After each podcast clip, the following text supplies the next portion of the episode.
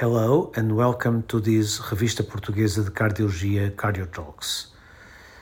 I am Nuno Cardim, editor in chief of the journal, summarizing this issue of May 2022. We start with a state of the art paper correlation between genetic polymorphisms in apolipoprotein E and atrial fibrillation.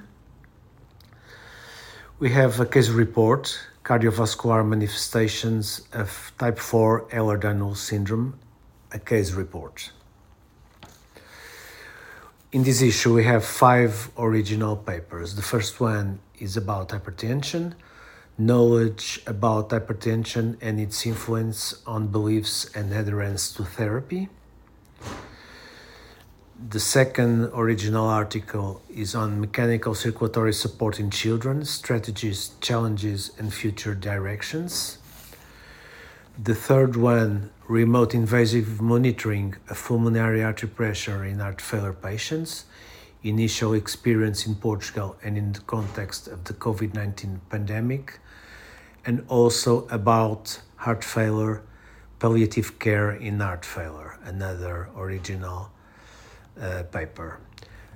The last original article is on arrhythmias. Ventricular arrhythmias are associated with increased QT interval and QRS dispersion in patients with ST elevation myocardial infarction.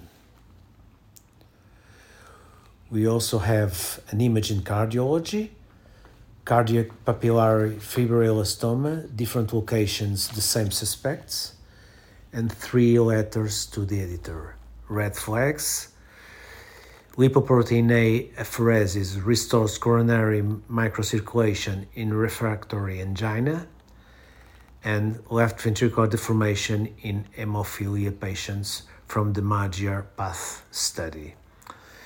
And that's all that we have in this issue.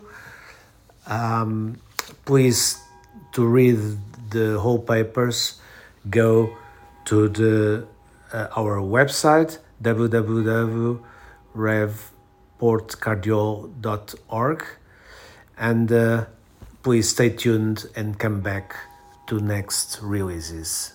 Thank you.